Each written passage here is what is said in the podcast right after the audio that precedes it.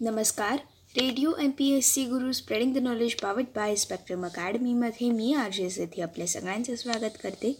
आजच्या असा घडला भारत या पुस्तकाच्या क्रमशः वाचनाच्या कार्यक्रमात. मित्रांनो आजच्या या भागामधून आपण समाजवाद्यांचं अपयश आणि काँग्रेसमधील असंतोष यामधून प्रजासामवादी पक्षाची स्थापना कधी झाली याविषयीची सविस्तर माहिती आपण आजच्या भागामधून जाणून घेणार आहोत. याचबरोबर आदिवासी विकासाच्या उद्देशाने वनवासी कल्याण आश्रमाची स्थापना कधी झाली याविषयी देखील आपण माहिती आजच्या भागामधून जाणून घेणार आहोत. चला तर जाणून घेऊयात.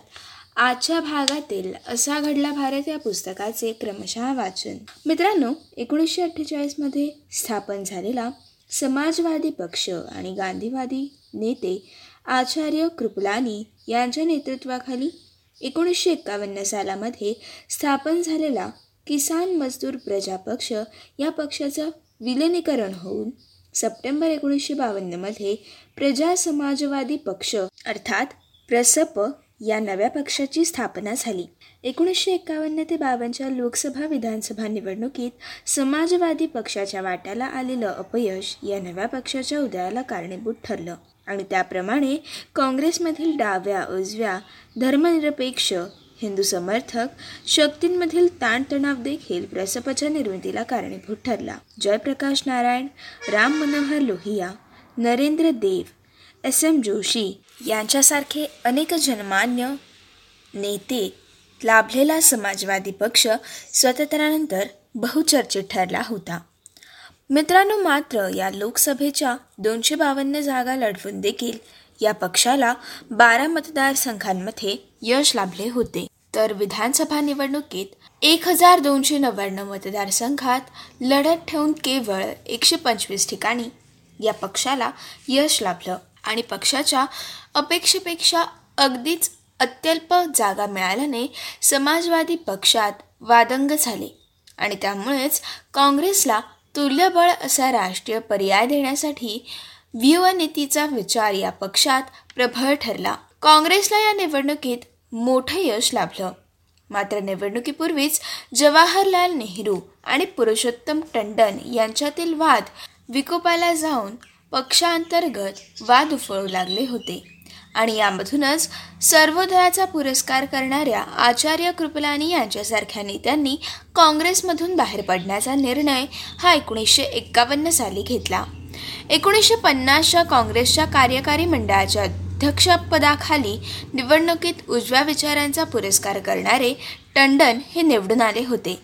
आणि नेहरू समर्पित कृपलानी यांचा पराभव हा झाला होता. पुढे एकोणीसशे एक्कावन्नमध्ये नेहरूंनी आक्रमक पवित्रा घेतला आणि यामुळे टंडन यांनी राजीनामा दिला.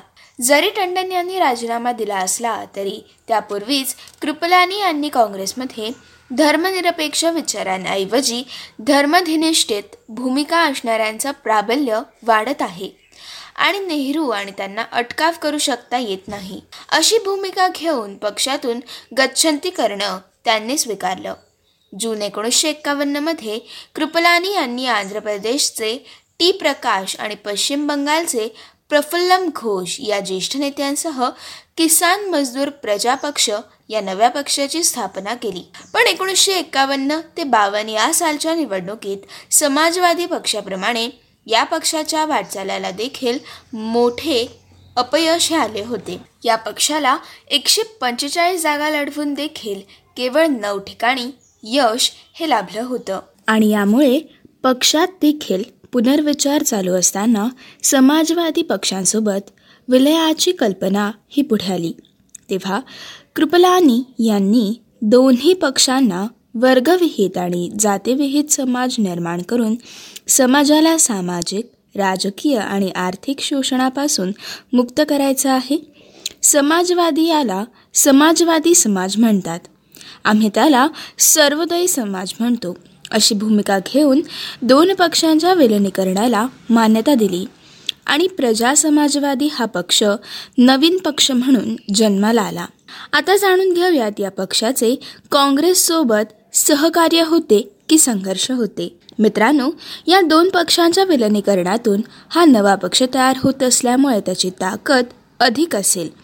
आणि तो काँग्रेसशी अधिक प्रभावीपणे सामना करू शकेल. असं जयप्रकाश नारायण आचार्य कृपलानी डॉक्टर लोहिया यांसारख्या नेत्यांना हे वाटत होते. त्याचवेळी वैचारिक भूमिकेतील साधर्म्यामुळे या पक्षाने काँग्रेसशी सहकार्य करावं असे नेहरूंना वाटत होते. एकोणीसशे बावन्नच्या निवडणुकीपूर्वी नेहरूंनी जयप्रकाश नारायण आणि कृपलानी यांच्याबरोबर तशी बोलणी देखील केली होती. या निवडणुकीत काही साध्य झालं नाही तर पुन्हा नेहरूंनी एकोणीसशे सत्तावन्नमध्ये जयप्रकाश नारायण यांच्याशी तडजोड करण्याचा प्रयत्न केला. यावेळी जयप्रकाश नारायण यांनी नेहरूंसमोर समाजवादी विचारांच्या अंमलबजावणीचा चौदा कलमी कार्यक्रम ठेवला आणि या कार्यक्रमाच्या मान्यतेनंतरच सहकार्य देण्याबाबत चर्चा करण्याचं घोषित केलं.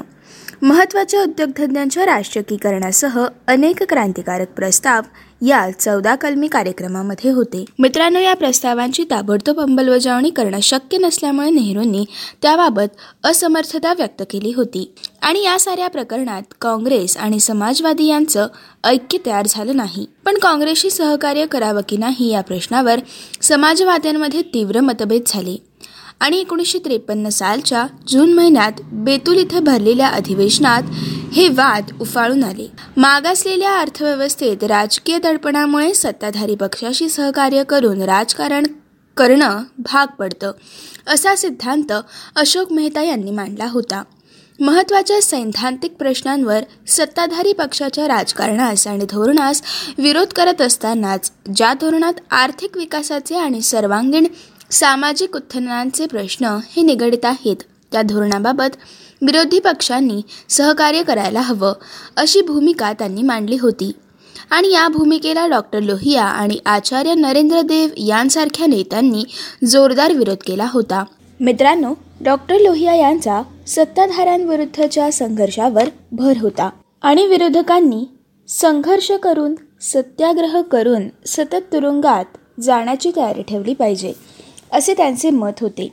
त्याचप्रमाणे काँग्रेस आणि कम्युनिस्ट दोन्ही पक्षांपासून समान अंतर ठेवण्यावर त्यांचा भर होता. काँग्रेसशी सहकार्य करायचं की नाही हा जसा वादाचा मुद्दा होता तसाच कम्युनिस्टांशी आघाडी करण्याविषयी पक्षात टोकाचे मतभेद होते. मात्र असे मतभेद असून देखील एकोणीसशे त्रेपन्न ते एकोणीसशे साठ या दरम्यान प्रसपने संयुक्त महाराष्ट्राच्या चळवळीचं डावांच्या साथीने नेतृत्व केलं. आणि याच काळात एस एम जोशी यांच्यासारखे नेते हे पुढे आले. मित्रांनो एकंदरीतच प्रसपचं या चळवळीतलं योगदान महत्त्वाचं ठरलं. आणि काँग्रेसच्या विरोधातल्या तुल्यबळ पक्ष म्हणून हा पक्ष पुढे आला. एकोणीसशे चोपन्न सालामध्ये प्रजा समाजवादी पक्षासमोर खरा समर प्रसंग उभा राहिला. त्रावणकोर आणि कोचीन प्रांतात विधानसभा निवडणुकीत काँग्रेस आणि कम्युनिस्ट यापैकी कोणालाच बहुमत हे मिळालं नाही. त्यामुळे काँग्रेससोबत युती करायची की कम्युनिस्ट पक्षासोबत आघाडी करायची असा पेच निर्माण झाला होता. काँग्रेससोबत जावं असं अशोक मेहता यांचं मत होतं. तर काँग्रेससोबत अजिबात जाता कामा नये असे लोहिया यांचे मत होते. अखेरीस काँग्रेसने मुख्यमंत्रीपद दिल्यामुळे पक्षाचे पट्टमथाणू पिल्ले हे मुख्यमंत्री झाले. एका मोर्चावर पिल्ले सरकारच्या पोलिसांनी गोळीबार केला आणि यामध्ये चार लोक हे मृत्युमुखी पडले होते. ही गोष्ट सहन न होऊन लोहियांनी पिल्ले सरकारच्या राजीनाम्याची मागणी केली आणि या मागणीवरून देखील पक्षात प्रचंड मतभेद झाले. आणि लोहिया यांना बावीस जुलै एकोणीसशे पंचावन्न रोजी पक्षातून काढून टाकण्यात आलं. मधुलिमा यांनी काँग्रेसवर टीका केल्यामुळे काँग्रेसशी जवळीक साधू पाहणाऱ्या अशोक मेहता यांनी त्यांच्या चारच महिन्यांपूर्वी त्यांनी त्यांची हकलपट्टी केली होती.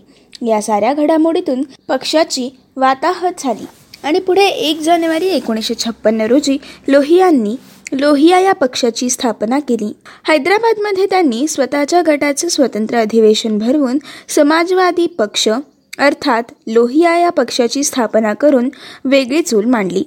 अशा रीतीने प्रजा समाजवादी पक्षात फूट पडली आणि समाजवादी चळवळीचा पुन्हा एकदा शक्तिपात झाला. आता जाणून घेऊयात लोहिया यांच्या समाजवादी पक्षाची स्थापना कशी झाली? फाळणी संदर्भात नेहरू आणि पटेल यांच्यामध्ये सुरुवातीपासूनच विरोध करणाऱ्या लोहिया यांनी एकोणीसशे छप्पन्नमध्ये समाजवादी पक्षाची स्थापना केल्यानंतर सातत्याने काँग्रेसविरोधी आक्रमक भूमिका त्यांनी स्वीकारली होती. लढाव वृत्तीचं दर्शन घडवत विधानसभेमधून सभात्याग करणं सविनय कायदेभंगाची चळवळ करणं याद्वारे त्यांनी संघर्षशील संसदीय राजकारणाची दिशा धरली होती. आणि याचप्रमाणे नंतर गोवामुक्ती लढा आणि इतर सामाजिक चळवळींच्या संदर्भात देखील त्यांनी आक्रमक भूमिका घेतली. राज्य व्यवहारातून इंग्रजांचं उच्चाटन करून हिंदी भाषेचा राष्ट्रभाषा म्हणून सार्वत्रिक स्वीकार व्हावा आणि मागास जाती आणि जमाती तसेच स्त्रिया या सर्वांना मिळून साठ राखीव जागा असाव्यात अशा दोन मुद्द्यांवर लोहिया यांनी सातत्याने भर दिला होता. एकोणीसशे त्रेसष्ट सालामध्ये लोकसभेत निवडून आल्यावर त्यांनी हाही काळ गाजवला होता. पुढे एकोणीसशे चौसष्ट सालामध्ये अशोक मेहता नियोजन मंडळाचे उपाध्यक्ष झाल्यावर प्रसपमधून त्यांना बाहेर पडावं लागलं आणि मेहतांनी काँग्रेसमध्ये प्रवेश केला. अशा प्रकारे आणि अशा परिस्थितीत प्रसपा आणि लोहिया यांच्या समाजवादी पक्षात ऐक्य घडवून आणण्याचे प्रयत्न हे करण्यात आले. पण हे ऐक्य फार तर एक वर्ष टिकले होते आणि लोहियांचा गट पुन्हा प्रसपमधून बाहेर पडला. मात्र लोहिया यांचे एकोणीसशे सदुसष्ट सालामध्ये निधन झाले आणि या त्यांच्या निधनानंतर पुन्हा एकोणीसशे एकाहत्तरमध्ये त्यांचा पक्ष हा प्रसपमध्ये विलीन झाला. यानंतर एकोणीसशे बहात्तरच्या निवडणुकांमध्ये कमालीचं अपयश आल्यानंतर हा पक्ष मात्र नाममात्र चुरला होता.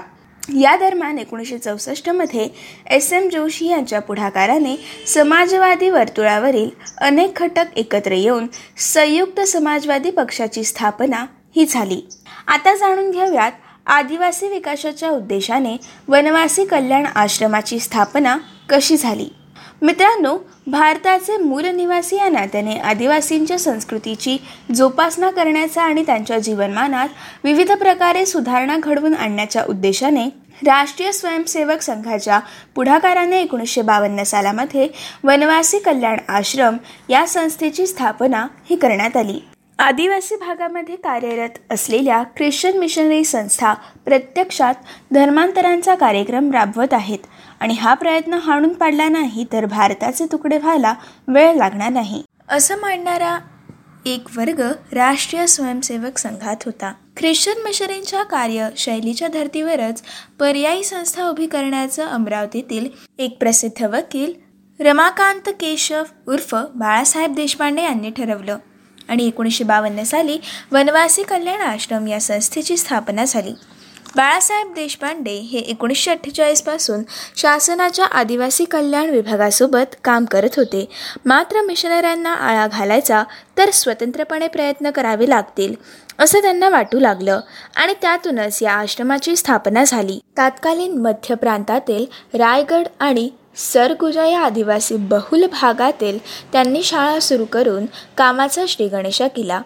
आणि पुढे जशपूरचे महाराजा आणि सरसंघचालक गोळवलकर गुरुजी यांच्या मदतीने एकोणीसशे त्रेसष्टमध्ये जशलपूरला वनवासी कल्याण आश्रमाची कायमस्वरूपी केंद्राची स्थापना केली. मित्रांनो आदिवासी विकासांसाठी या आश्रमामधून विविध उपक्रम हे राबवण्यात आले. आदिवासी हे भारताचे मूल निवासी आहेत. अशी भूमिका आश्रमाने मांडली आणि त्यांच्या सामाजिक नैतिक आणि आर्थिक परिस्थितीत सुधारणा होण्यासाठी त्यांना आरोग्य शिक्षण जीवनावश्यक साधने यांच्या अनुषंगाने मदत सुरू केली. आदिवासी संस्कृतीची जोपासना करण्यासाठी देखील अनेक उपक्रम हे राबवले जाऊ लागले. आदिवासींचे रोजचे जगण्याचे प्रश्न सोडवण्यासाठी मदत करणं त्यांच्यासाठी बचत गट स्थापन करणं पोस्टात छोट्या बचती ठेवण्यासाठी प्रवृत्त करणं आधुनिक शेतीचा अवलंब व्हावा यासाठी प्रशिक्षण देणं बियाणं आणि रोपांचं वाटप करणं विहिरी खोदून देणं वृद्ध आणि विधवांना पेन्शन मिळवून देण्यासाठी प्रयत्न करणं दुर्गम भागात एक शिक्षकी शाळाही सुरू करणं या स्वरूपाच्या कार्याला चालना दिली गेली. दुसरीकडे आदिवासींना हिंदू संस्कृतीशी जोडण्याचा देखील जाणीवपूर्वक प्रयत्न हा केला गेला. रक्षाबंधन रामनवमी हनुमान जयंती कृष्ण जन्माष्टमी असे सण साजरे करण्याची प्रथा सुरू करण्यात आली. पुढे एकोणीसशे चौऱ्याऐंशीपासून धर्मांतरित झालेल्या ख्रिश्चन आदिवासींचं शुद्धीकरण करून हिंदू धर्मात आणण्यावर भर दिला गेला. जशपूरच्या महाराजांचे चिरंजीव दिलीप सिंह जुदेव हे या कार्यक्रमात आघाडीवर राहिले.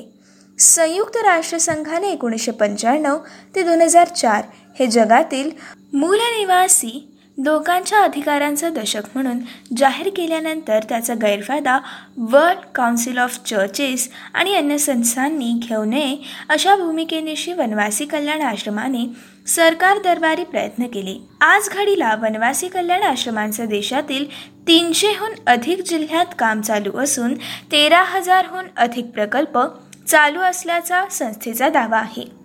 आदिवासी मुलां आणि मुलींसाठी सुमारे दोनशे हॉस्टेल्स सुमारे दोन हजार पाचशे शैक्षणिक केंद्र पंधराशेहून अधिक क्रीडा केंद्र तीन हजारहून अधिक दवाखाने आणि इस्पितळं सुमारे बाराशे कृषी आणि हस्तकला केंद्र साडेचार हजारहून अधिक शाखा जागरण मंडळ असा पसारा हा संस्थेमार्फत मांडला गेला आहे. आणि या सर्व कामांमुळे देशभरातील सुमारे पन्नास हजार खेड्यांमध्ये संस्थेचं संपर्क जाळं उभं झालेलं आहे. या संपर्कामुळे रास्व संघ विश्व हिंदू परिषद बजरंग दल आणि भारतीय जनता पक्ष यांचाही पाळंमुळा रुजण्याची मदत झाली आहे. आदिवासी बहुल क्षेत्रात भाजपाच्या उमेदवारांना विजय मत मिळण्यात वनवासी कल्याण आश्रमाच्या संपर्कांचा उपयोग होतो. ही गोष्ट आता पुरेशी स्पष्ट झालेली आहे. मित्रांनो ही होती आजच्या भागातील असा घडला भारत या पुस्तकाच्या क्रमशः वाचनामधील आजच्या भागातील माहिती. पुढच्या भागामध्ये आपण असा घडला भारत या पुस्तकाचे क्रमशः वाचन जाणून घेताना हिंदू लोकसमूहांसाठी समानुरूप कायदे करण्यासाठी हिंदू कोड बिल सिद्ध आणि संमत कधी झाला याविषयी आपण सविस्तर माहिती पुढच्या भागामधून जाणून घेणार आहोत. तोपर्यंत असेच काही वेगवेगळे कार्यक्रम आणि वेगवेगळ्या कार्यक्रमांमधून भरपूर सारी माहिती आणि भरपूर साऱ्या गोष्टी जाणून घेण्यासाठी ऐकत रहा radio M P S C Guru spreading the knowledge powered by Spectrum academy.